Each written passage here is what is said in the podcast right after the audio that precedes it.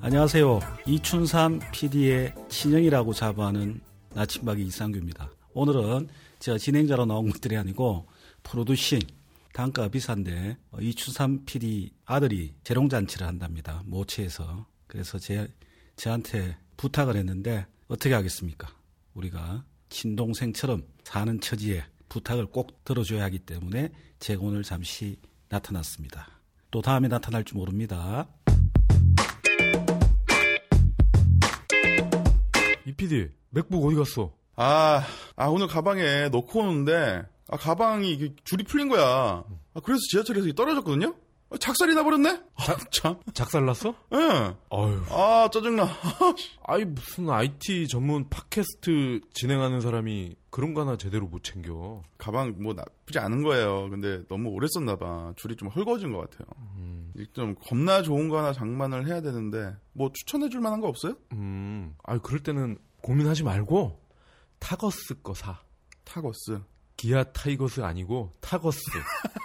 아니 또 무슨 또 실없는 소리야. 어 그럴까 봐요. 그 지난번에 이혁준 대표님 한번 나왔을 때 이야기 음. 들었는데 음 좀 괜찮은 것 같더라고요. 디자인도 좋고 어. 아주 찔겨. 음 그렇군요. 이혁준 대표님 뭐 좋은 거 없어요? 좀 좋은 거 추천 좀 하나 해주세요.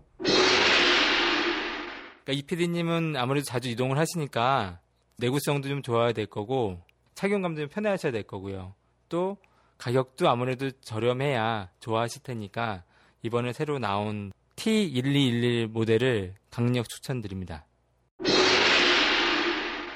예, 2부 돌아왔습니다. 예고 드린 대로 한국 IT 구루 정지훈 교수님을 모셨습니다. 안녕하세요, 교수님. 네, 안녕하세요. 예. 교수님은 일단 뭐 거의 모든 IT의 역사를 시작으로 또 후속작이죠. 네네. 거의 모든 인터넷의 역사. 그리고 high concept and high touch. IT 관심 있는 마니아들은 한 번쯤 방문을 했을 법한 그 파워블로그죠. 네네. 예. 파워블로그가 뭐 우리나라에서 만든 말이라서 뭐라 그래야 될지 모르겠지만 예. 네, 뭐 일단 블로그 운영자도 됩니다. 거의 누적 방문객이 천만 명 가까이 된다고 제가 소문을 들었는데 아유, 그 정도는 안 되고요. 한 700만쯤 들려나? 아 700만. 네. 네. 하여튼 엄청난 파워블로그시기도 하고요. 현재는 경희 사이버대 모바일 융합학과 교수시고 네. 예. 일단 이렇게 간단하게 설명을 드리고요. 경력이 보니까 굉장히 좀 이채롭습니다. 어, 교수님 경력을 보고 어, 이 안철수 전 대표 네. 와 너무 비슷하다.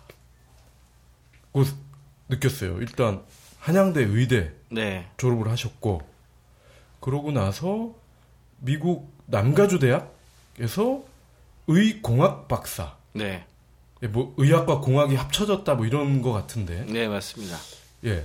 그리고 우리들 병원 생명과학기술연구소장 네. 지내셨고 명지병원 융합의학과 교수, IT 융합연구소장, 의학과 공학, IT를 융합을 하시는 일을 주로 해 오신 것 같아요. 뭐 이것저것 한 거죠, 그러니까. 그 주위에서 안철수 전 대표 뭐 호칭을 어떻게 지금 국회의원이죠, 모르겠- 지금 안철수 네, 의원. 의원이라고 해야 되나? 네. 비슷하다고 말을 많이 들으셨을 것 같은데.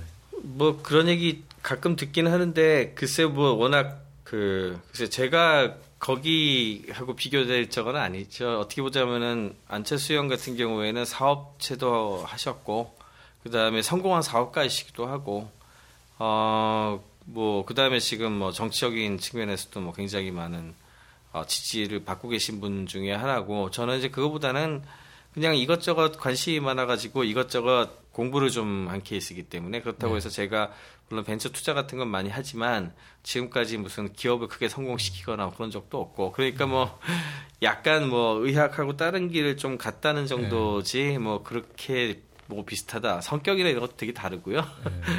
네, 뭐 과찬이죠. 저, 저 같은 경우에는 좀 뭐랄까 그런 얘기를 들으면은 아유 좀 부끄럽죠. 아, 교수님은 기업 경영 이런 거는 아직 관심이 없으신가요? 기업 경영 이게 사실은 훈수 잘 두는 사람하고 네. 경영하는 거하고 좀 틀리거든요. 예.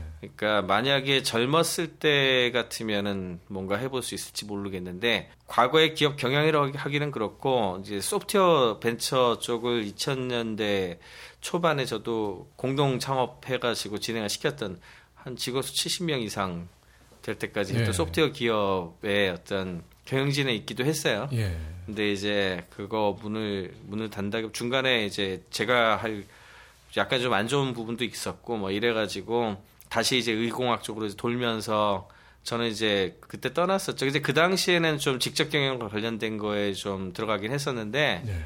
그때의 인연들이 사실은 제가 5년 넘게 엔젤 투자를 하고 있는데 그때 인연들이 엔젤 투자하게 된 배경이 됐고 그 한국에 돌아와서는 지속적으로 젊은 친구들이 좋은 어떤 아이디어와 괜찮은 친구들이 있으면은 지속적으로 이렇게 투자를 쭉 해왔는데 그러고 보니까 한 20개가 넘었더라고요 그 사이에. 네. 그러니까 그거는 이제 제 나름대로 이제는 좀 보는 판이라든지 이런 것들도 좋고 그다음에 어떤 것이 잘 되고 어떻게 하면 안 되는지에 대해서는 좀 어느 정도 볼 수 있게 됐기 때문에 아, 이렇게 그 투자를 해주고 그 다음에 좋은 길을 안내해주고 가게 만들어주고 이런 쪽이 지금 현재로서는 제 역량에 맞고요. 예. 경영이라는 거는 한, 한 군데 이렇게 몰두해야 되거든요. 몰두해가지고 그다음에 돌파를 해내야 되는데 천성에 타고나기를 이것저것 그냥 다 쑤시고 다니길 좋아해가지고 그거는 이제 기업 경영하고서 성격이 잘 안 맞는 거예요. 그래서 저 개인적으로는 지금 현재 하고 있는 포지셔닝이 맞다고 생각합니다. 예. 트위터 이렇게 프로필을 보면요. future designer 그리고 biomedical engineer 네. 요 문구가 좀 인상적이었어요. 네. 이게 잘 감이 안 오거든요. 네. 예. 미래에 관련된 관점에 대한 것 때문에 그런데 저하고 이제 뜻이 맞는 사람들하고 만든 조그만 회사도 있고 그게 Future Designers라는 회사예요. 예. 그래서 거기 이제 의미는 미래는 보통 예측하는 거라고 보통 얘기를 많이 한, 하지만 그 미래는 그, 그런 게 아니고 설계를 하고 디자인을 해가지고 그 틀로 가져오는 거거든요. 그러니까 미래를 창조해내고 미래를 설계를 해서 적극적으로 대응을 해야 되는 거지 수동적으로 앞으로 이렇게 될 거야 이런 거는 아무 소용이 없다는 거지. 그런 측면에서 이제 미래를 디자인하는 디자이너라는 측면에서 퓨처 디자이너란 말을 쓰는 걸 좋아하고 그리고 biomedical engineer는 그냥 그말 말 그대로 의공학 관련된 쪽에 있는 사람들은 다 biomedical engineer라 그래요. 그러니까 의학하고 공학하고 예. 연결 짓는 어떤 그런 역할 그런 부분도 있고 저도 제가 뭐 하는지 잘 몰라요.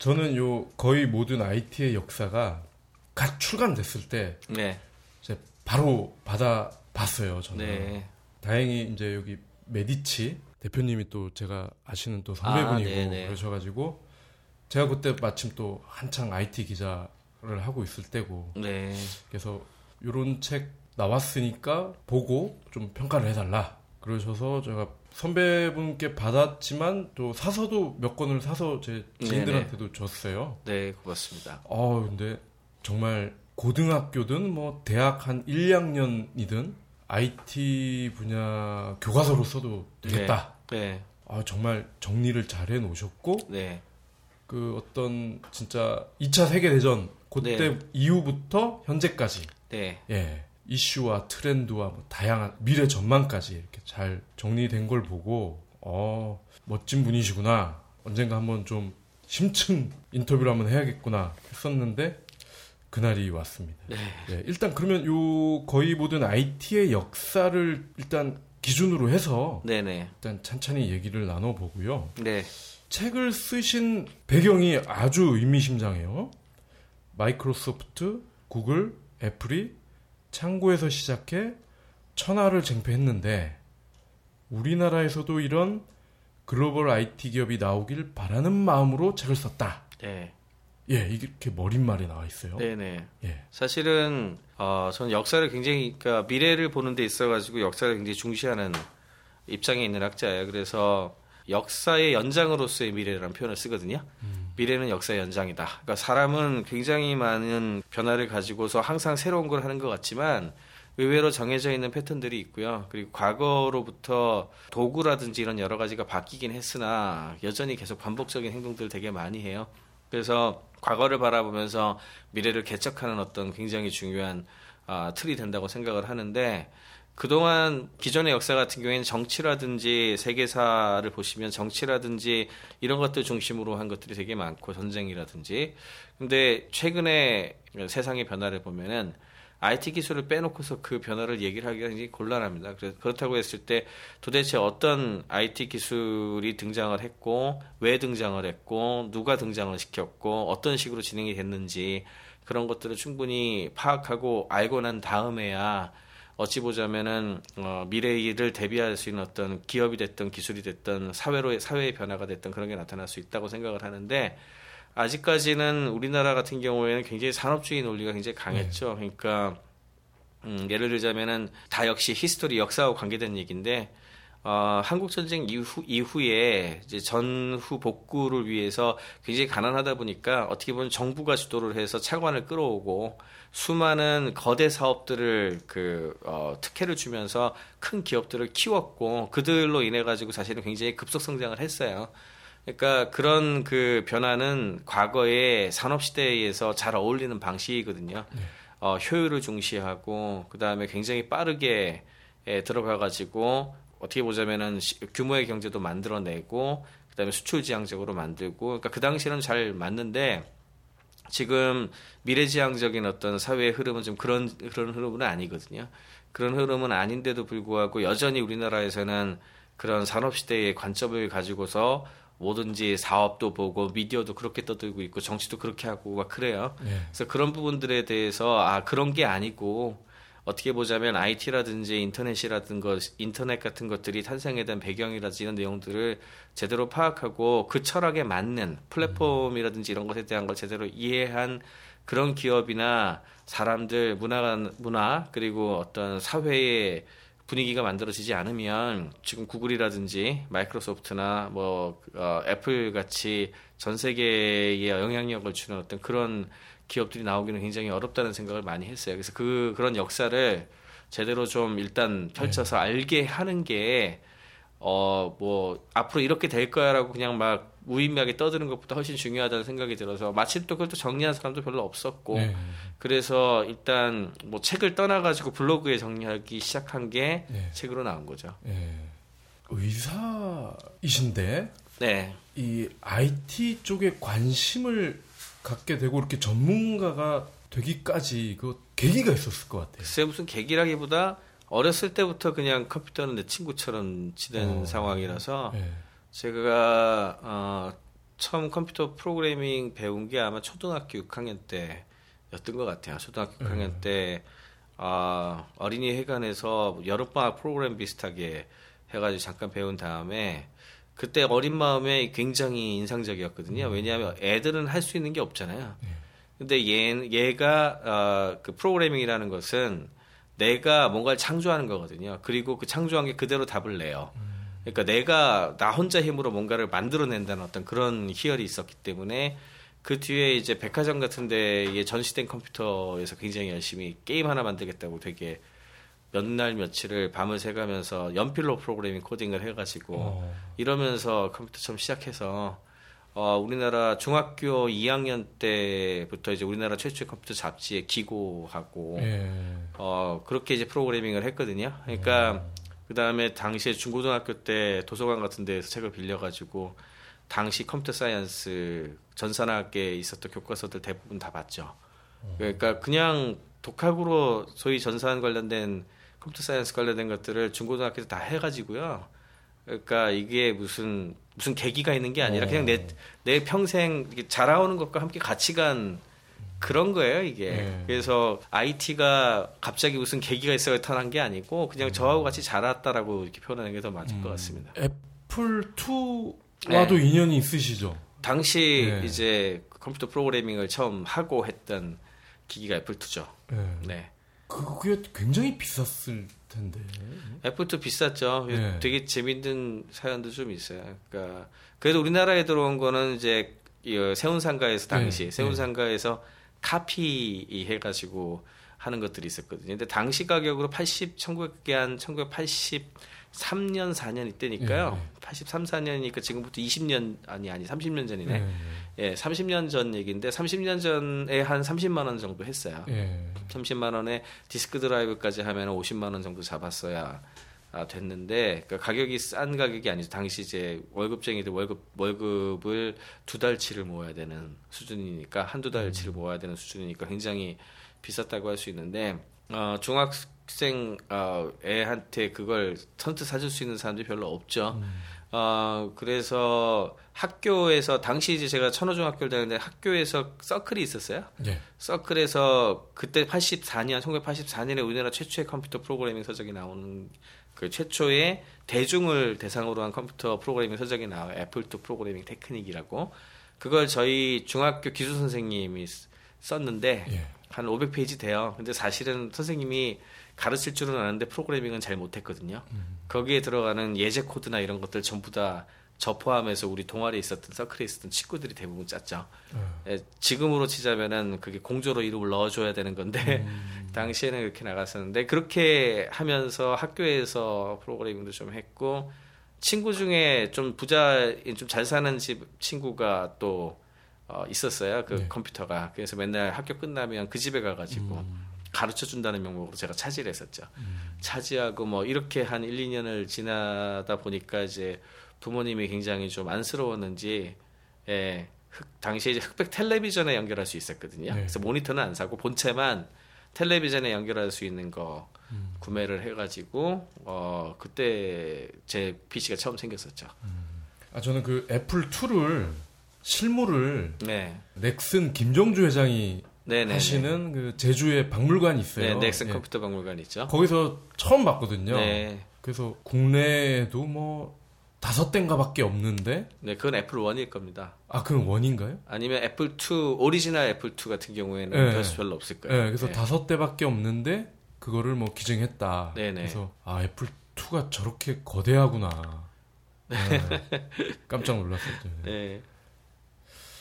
자, 그러면 이제 본격적으로 이제 IT의 역사를 한번 살펴보도록 하겠습니다.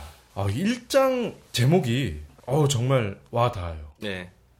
인간을 바라봐야 세상을 바꿀 수 있다. 문제는 기술이 아니라 인간이다. 네. 책을 집필하신 계기와도 좀 맞닿아 있는 것 같아요. 그렇죠. 네. 예. 이 책을 썼을 때도 그렇고 최근에 쓰는 모두 인터넷의 역사에서도 비슷한 얘기를 썼었는데 어 이제 IT가 이제 기술 쪽이다 보니까 아무래도 공대나 이쪽 사람들 입장에서는 너무 기술 그 자체만 바라보는 케이스가 되게 많거든요. 근데 이제 사회적 영향력이 굉장히 큰 기술 같은 경우에는 언제나 그걸 만든 사람들의 이야기가 있어요. 왜 이- 이런 걸 할 수밖에 없었고 무슨 생각을 갖고 이런 걸 했고 그런 부분들이 있- 있기 때문에 그 사람들의 의도가 기술로 나타나거든요. 그래서 그 그런 부분들이 너무 천대시 돼 있는 거죠. 전 너무 중요하지 않게 생각을 하고 아무나 아, 그냥 기술만 이해하는 사람들이 많지 그 스토리 자체에 대해서 너무 둔감한 사람들이 많아서 아 그게 아니라 모든 기술이라는 게 결국에는 사람과 사회를 위해 존재하는 거나 마찬가지거든요. 그게 기술이 물론 사람이나 사회를 바꿔 간다 이런 거 이제 기술 중심주의라 그러는데 그런 그 부분도 틀린 것은 아니지만 다, 아주 틀린 것은 아니지만 반대로 생각하면은 기술이라는 것이 사람에 의해 탄생을 했고 그다, 그리고 우리 사회가 어느 정도 요구를 했기 때문에 그 환경에 의해서 나온 필연적인 아, 그런 연결고리가 있거든요. 그렇다면 그에 대한 이야기를 해주지 않, 않는다면 반쪽밖에 안 된다고 생각을 했죠. 이쪽 챕터에서 네. 인상적인 게 어, 동부 쪽 미국의 네네. 이제 동부 서부로 나누면은 동부의 어떤 IT 권력이 있다가 이제 이게 서부로 이동을 하는데 이 결정적인 어떤 배경이 히피 네. 히피 문화다. 아 이 부분도 굉장히 재밌었어요. 네네. 예.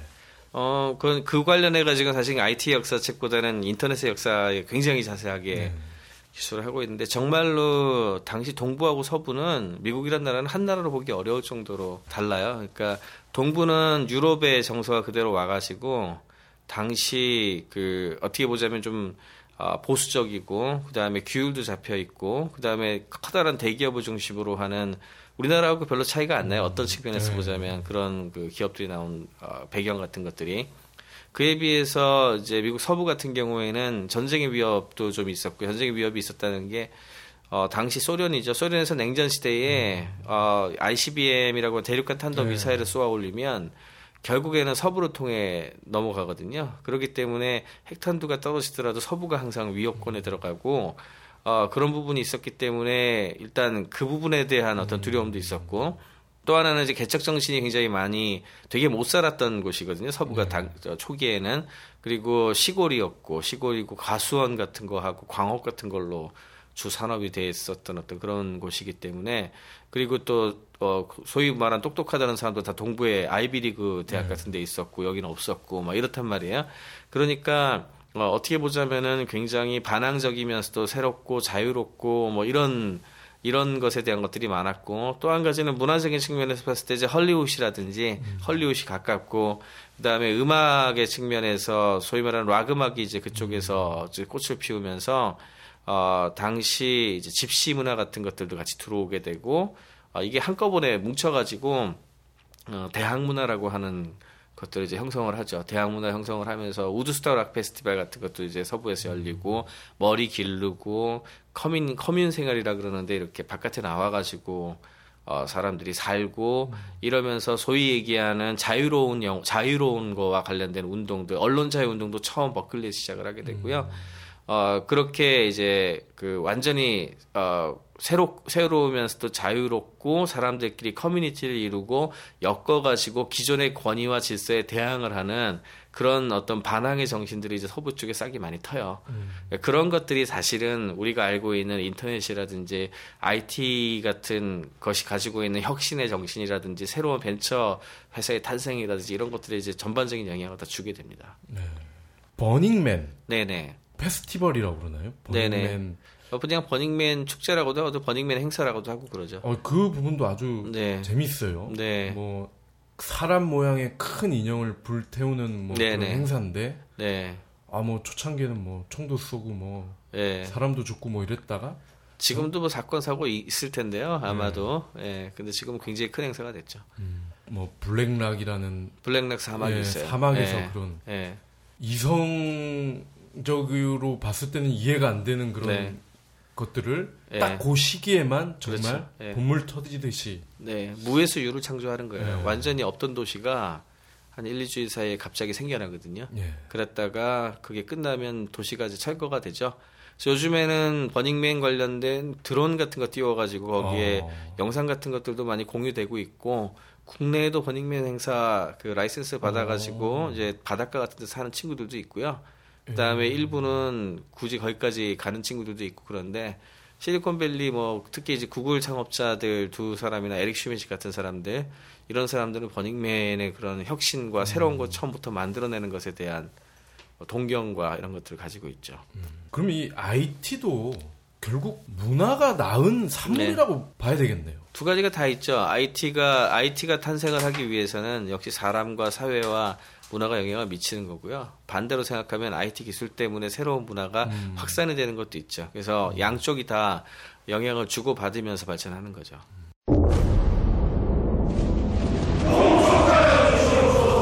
전하! 신에게는 아직 황비홍과 마르쿠스가 스파르타 남아 있사옵니다. 우와, 이 파티 뭐야? 나라를 구한 영웅들이지. 시대의 영웅들이 함께한다. 영웅 for Kakao. 자, 그리고 2장이 이제 개인용 컴퓨터 혁명. 뭐 이제 여기에 이제 우리가 아는 잡스, 게이츠, 뭐 에릭 슈미트 뭐 쭉 나와요. 네네. 예. 잡스, 게이츠, 에릭 슈미트가 동갑내기라는 게 또 참 네네. 재밌어요. 네. 이게 뭐 하늘이 운명인 건지. 그렇죠. 이제 우- 희한한 아, 사건. 1955년생 동갑 예. 얘기거든요. 55년생이니까 적지 않은 나이라고 할 수도 있는데 그 시기가 컴퓨터라고 하는 것이 개인화가 가능하다는 걸 보여주면서 컴퓨터가 가지고 있었던 디지털화라고 하는 것이 전 세계를 바꿀 수 있다는 걸 이 세 사람한테 전부 다 각인을 시킨 거죠. 그 같은 시기에. 근데 그 세 사람이 바라보는 관점이 조금씩 틀렸죠. 예를 들자면 이제 스티브 잡스하고 스티브 워즈니악 같은 사람들은 아 이게 이제 원래 옛날에는 컴퓨터라고 하면은 몇 대만 가지고서 어, 은행권이라든지 아니면은 뭐 국방 뭐 이런 데서 쓰던 네, 건데 예. 아 이제는 개인들도 한 사람 한 사람이 이런 강력한 기계를 쓰게 되면 미래가 바뀔 거야. 그러니까 우리는 모든 사람들한테 이런 기계가 갈 수 있도록 하는 기술 개발을 하겠어. 이렇게 해가지고 퍼스널 컴퓨터라고 하는 기계 개발적으로 하게 되고 그다음에 같은 그런 그 퍼스널 컴퓨터의 탄생을 보고서 빌 게이츠하고 폴 알렌 같은 경우에는 결국에는 이것을 가지고 무엇을 할 것인가 그걸 가능하게 해주는 건 소프트웨어니까 소프트웨어라는 측면에서 운영 체제를 어, 만들고 어, 그에 대한 어떤 상품화를 통해 가지고 이제 세상을 바꾸겠다고 접근을 했던 어, 사람이 이제 마이크로소프트라는 회사를 만든 빌 게이츠하고 폴 알렌이었고 그다음에 에릭 슈미트 같은 경우에는 초기에는 그, 어, 그 이런 그 그런 기업들의 중요 중역 역할들을 굉장히 많이 맡았어요. 썬 마이크로 시스템의 CTO를 지냈고 노벨 노벨이라고 하는 네트워크 회사 CEO를 지냈던 양반인데 어, 이 사람 같은 경우에 유닉스 같은 그 운영 체제의 그 어, 중요한 어떤 그 프로그램도 만들었었기 때문에 굉장히 뛰어난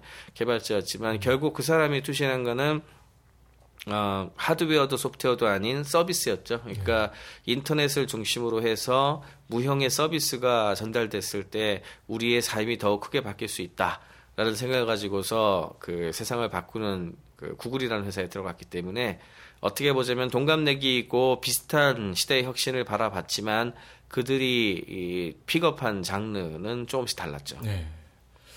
이 IT의 역사를 보면은 이 쏠쏠한 재미가 또 있는 게 방금 얘기하신 그런 슈미트가 네, 유닉스에 코딩을 했다. 네, 네, 이런 부분. 네, 어, 일반인들은 잘 몰랐던 그런 내용들이 자주 네, 나와요. 네, 네. 그리고 그 박스로 이렇게 해가지고 네, 어, 이 이분은 누구지 하는 네, 분들 네. 그런 분들도 설명도 나오고 네. 사람들을 네. 많이 설명하려고 그랬어요. 네. 사람들이 되게 중요하거든요. 그 되게 쏠쏠한 재미가 있습니다. 이게 뭐 책은 딱딱할 것처럼 제목만 봐서는 그렇지만 의외로 재밌다는 거 네. 말씀드리고 그리고 지금 방금 이제 이 세 명의 천재들이 어떤 앵글이 조금씩 달랐다. 네. 사물을 바라본 앵글이. 근데 제가 심플하게 좀 보자면은 MS는 일, 네. 일을 잘하게 할 수 있는 네. 것들. 그리고 애플은 재미를 느끼게 하는 것들. 네. 구글은 정보에 관한 것들을 좀 전문화해서 네. 성공했다고 보거든요. 그건 최근 네. 얘기죠. 아, 그건 최근인가요?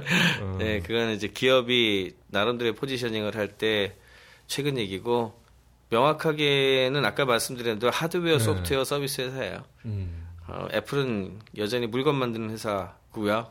물건 만드는 회사로 시작을 했고 네. 그다음에 마이크로소프트는 소프트웨어를 어, 소프트웨어라는 것의 중요성, 소프트웨어를 제품화 성공한 회사고 구글은 서비스를 한 회사고 다만 이제 이제는 그 경기가 무너지거든요. 그 네. 경기가 무너지다 보니까 나름대로 잘할 수 있는 이제 경험의 영역 같은 거를 어, 음, 만들어야 되니까 그런 측면에서 어, 아까 말씀하신 어떤 그런 어, 이야기가 어느 정도 접목이 될 수는 있죠. 네. 그리고 또 재밌는 게 잡스에게는 또 다른 스티브 워지니악이 네. 있었고 게이츠에게는 폴 앨런이 있었죠. 네네. 둘 다 형이죠. 네네. 그죠? 나이가 더 이- 많죠. 형들인데 어, 어쩜 이렇게 또 비슷한 또 형들을 또 만나가지고 네네. 이 사업을 또 키워가고 네. 싸우기도 하고 네네. 이런 것 같아요. 어, 스타트업들을 봐도 그래요. 누구나 그렇지. 인간은 사회적 동물이라 혼자 살 수 있는 게 굉장히 좀 별로 없습니다. 그러니까 누군가 좀 그 자기의 단점을 보완해 줄 수 있는 파트너가 보통 있어야 되기 때문에 너무 많으면 더 안 돌아가지만 적어도 두 명, 세 명 정도는 그런 사람들이 많이 있어야 잘 돌아가는 것 같아요. 실제로 실리콘밸리의 어떤 그 벤처 역사라든지 이런 것들을 보더라도 어, co-founder가 이렇게 두 명씩, 세 명씩 있는 네. 케이스가 더 많고요. 어, 그런 측면에서 어, 좋은 파트너가 있었다는 것이 성공의 또 하나의 굉장히 중요한 어떤 포인트였던 것 같습니다. 네. 잡스, 게이츠는 이제는 뭐 거의 시골에 있는 할머니들도 다 아시는 네네. 사람들이 됐는데 근데 스티브 워즈니악이나 폴 앨런은 관심이 있는 분들만 알잖아요. 그렇죠.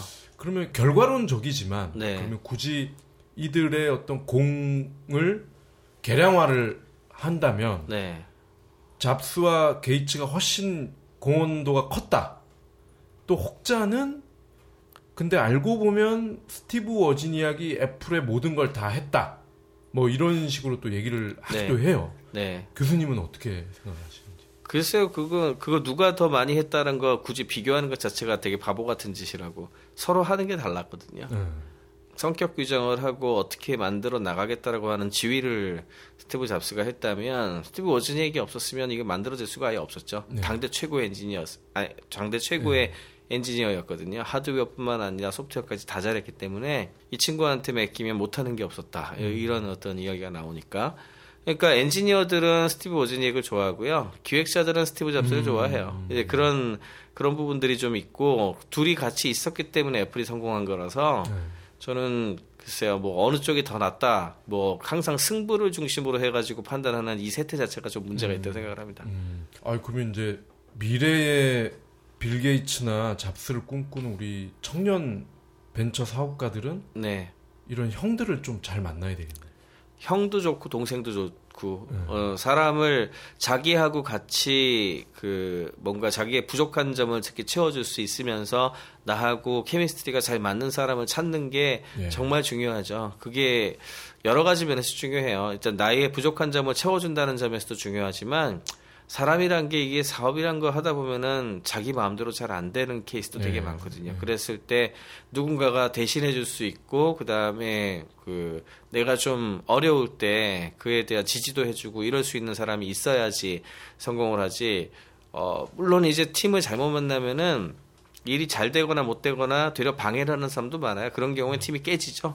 그, 그, 그게 이제 스타트업이 실패하는 가장 큰 이유 중에 하나인데, 어, 그렇기 때문에 이렇게 케미스트리가 맞으면서도 서로 지지를 해줄 수 있고, 그 다음에 서로 자기하고 같지 않은 사람, 항상 다른 특징을 가진 사람들이 팀을 이루는 게 좋다라고 우리는 어. 항상 얘기를 하는데, 그렇게 서로 보완해 줄 수 있는 팀을 만들어서 가는 것이 사업 아이템보다 훨씬 중요합니다. 이 단계에서 또 빼놓을 수가 없는 게 그 애플의 GUI, 네, 맥킨토시. 네, 예, 요게 또 아주 중요한 대목인 것 같은데 제록스 네, 파크 맞죠? 네, 네, 파크 연구소가 예, 있었죠. 예. 거기서 사실은 모든 게 나왔다. 네, 일반적으로는 그렇게 알고 있는데 잡스가 이제 맥, 저 제록스가 이제 현물 투자사로 네. 이제 그걸 기념을 해서 여보 동네 놀러 우리 회사 놀러 와 네, 해서 가서 그걸 보고 입이 벌어져서 네, 네. 어떻게 보면 뭐 지적 거죠. 재산을 침해한 거죠. 예, 가져간 거죠. 예. 근데 나중에 이거를 빌 게이츠가 또 네. 재현을 하는 거죠. 네 네. 예, 요거에 대한 좀 간단한 설명 좀 부탁드릴게요. 어, 제록스 파크 연구소는 당시 이제 IT 기업 중에서 제일 잘 나가던 데 중에 하나가 제록스였어요. 복사기로 하기 위해서는 유명한데 이게 동부에 있는 회사거든요. 네. 근데 희한하게 연구소를 저 그 대륙 반대편에 있는 네. 어, 실리콘밸리 쪽에다 했죠. 그게, 그게 파크 연구소인데 그렇게 멀리다 해놓다 해놓다 보니까 사람들이 관여가 없었어요. 지금도 저희 우리나라 역사 얘기할 때도 이제 김정주 회장이나 아니면은 뭐 이혜진 NHN 의장이나 아니면은 이제 송세경 대표나 등등 우리나라 IT 역사를 이끌어낸 사람들도 전부 대전에서 카이스트에 네. 자기들만 있었거든요. 네. 그래서 거기에서 아무도 간섭을 받지 않았기 때문에 그런 게 나왔다 이런 얘기도 비슷하게 하지만 파크 연구소도 간섭이 없었기 때문에 그런 어떻게 보자면 다 대단한 네. 혁신들이 나왔어요. 그러니까 뭐 GUI뿐만 아니라 뭐 이더넷 기술이라든지 네트워크 관련된 기술이라든지 어뭐 정말로 어, IT 쪽에서 제일 중요한 기술들이 거기서 많이 에, 나오게 되는데 그렇게 창의적인 게 나오는 것까진 좋았는데 웃긴 거는 또 멀리 있다 보니까 거기서 네. 대기업이다 보니까 그게 정말 똥인지 된당인지 모르는 아. 거죠. 정말 좋은 거라는 걸 파악을 잘 못해요. 그리고 그거를 사업화하는 것도 좀 늦죠.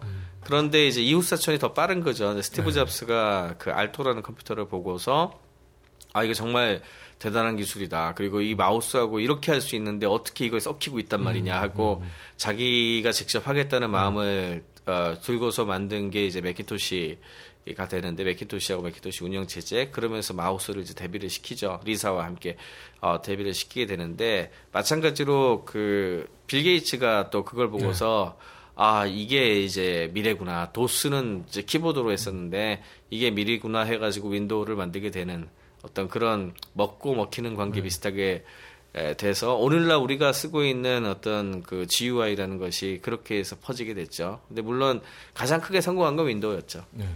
이 과정에서 그 미국 사법부의 어떤 그 판단도 좀 저는 네. 존중할 것 같아요. 네네. 이게 그러니까 최종적으로 나중에는 이제 제록스가 애플을 걸잖아요. 네네. 근데 미국 사법부는 이 3년 지난 일을 왜 시비를 거냐. 네.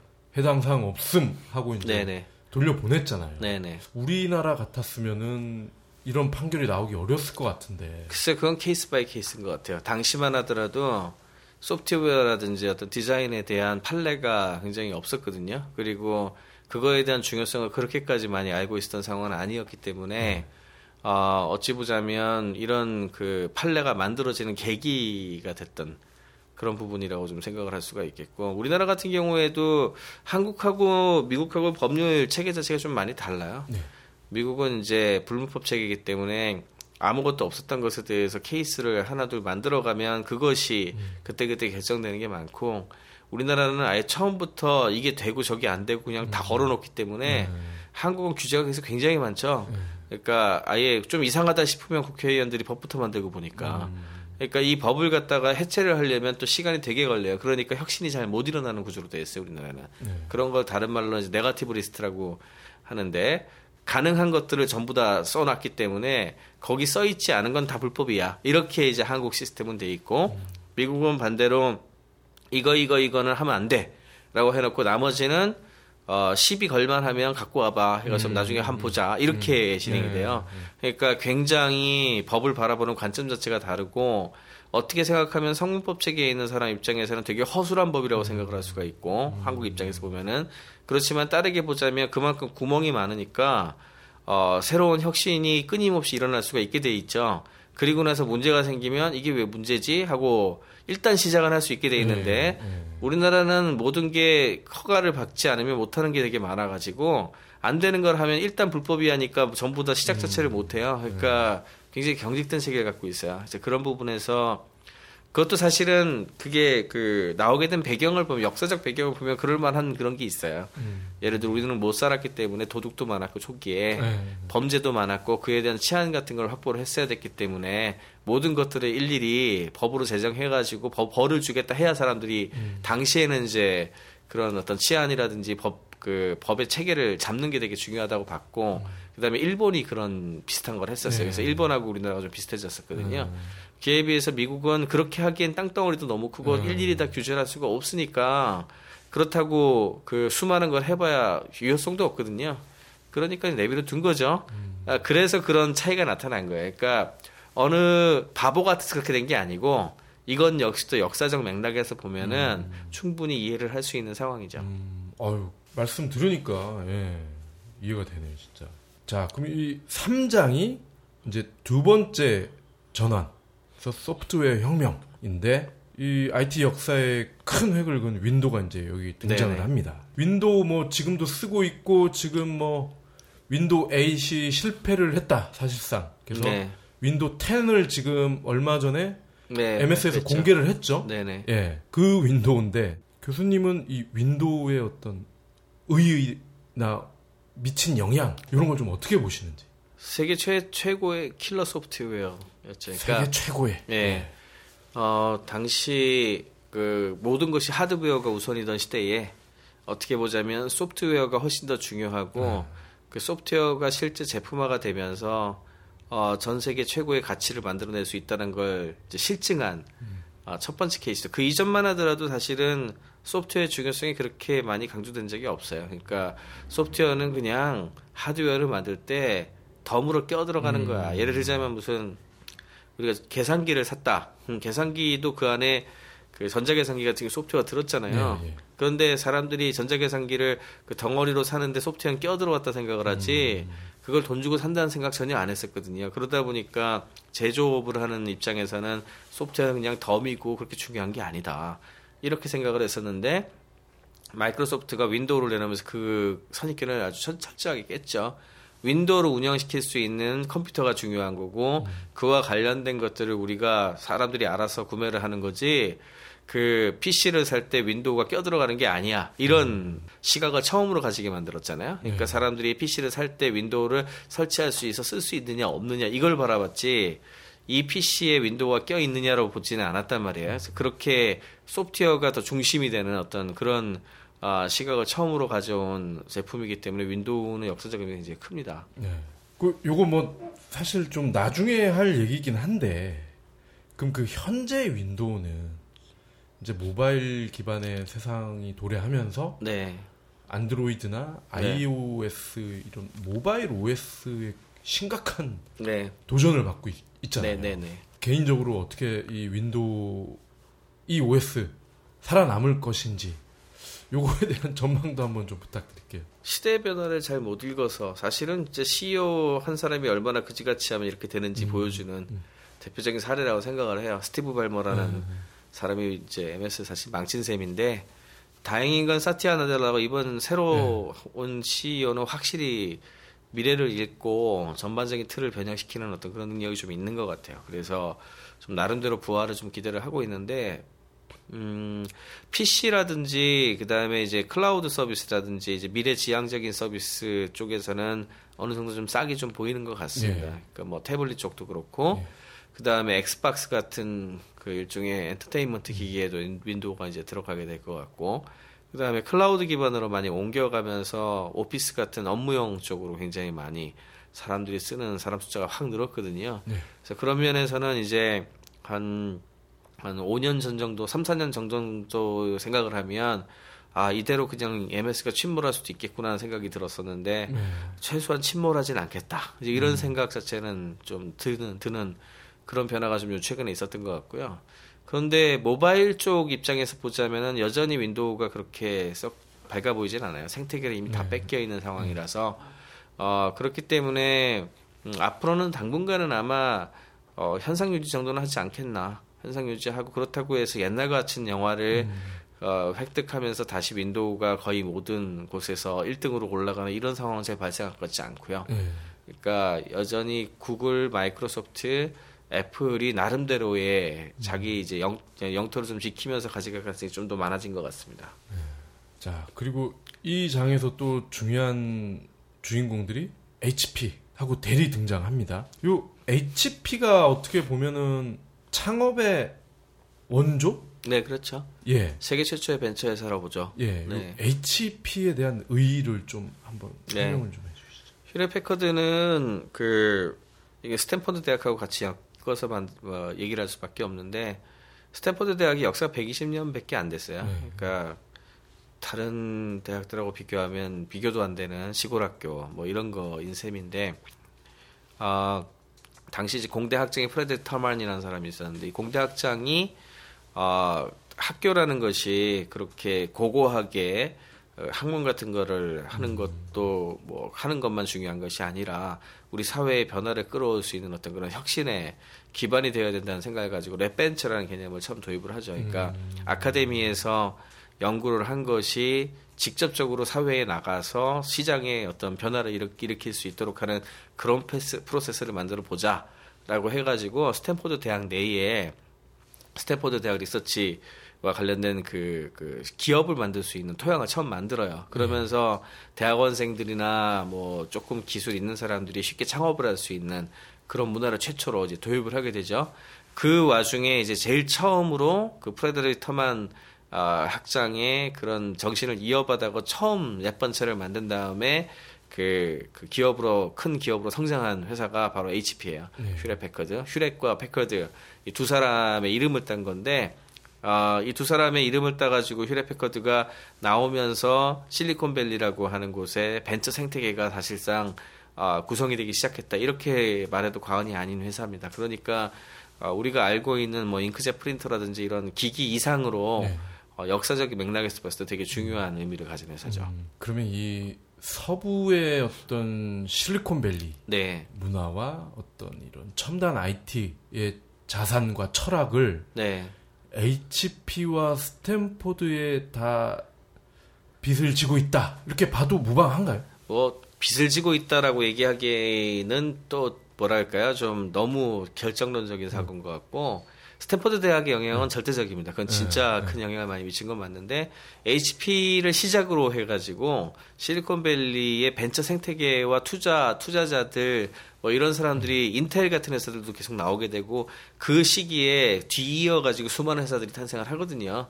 그러니까 그 스탠포드에서 시작이 됐던 그런 어, 혁신 기업에 투자를 해주는 사람들과 그 벤처 캐피탈들과 이런 것들이 선순환 고리를 만들어 나가면서 지난 수십 년간 만들어 놓은 어떤 그런 문화이자 생태계예요. 그게 뭐 순식간에 갑자기 딴 나라에 재현될 리가 없잖아요. 네. 그러니까 제2의 스타, 실리콘밸리가 잘 안 나오는 거예요. 그게 음. 그렇게 그, 그냥 뭐 정책 결정해가지고 한다고 바로 될 것 같았으면 음. 전 세계 여러 도시에서 제2, 제3의 실리콘밸리가 나왔겠죠.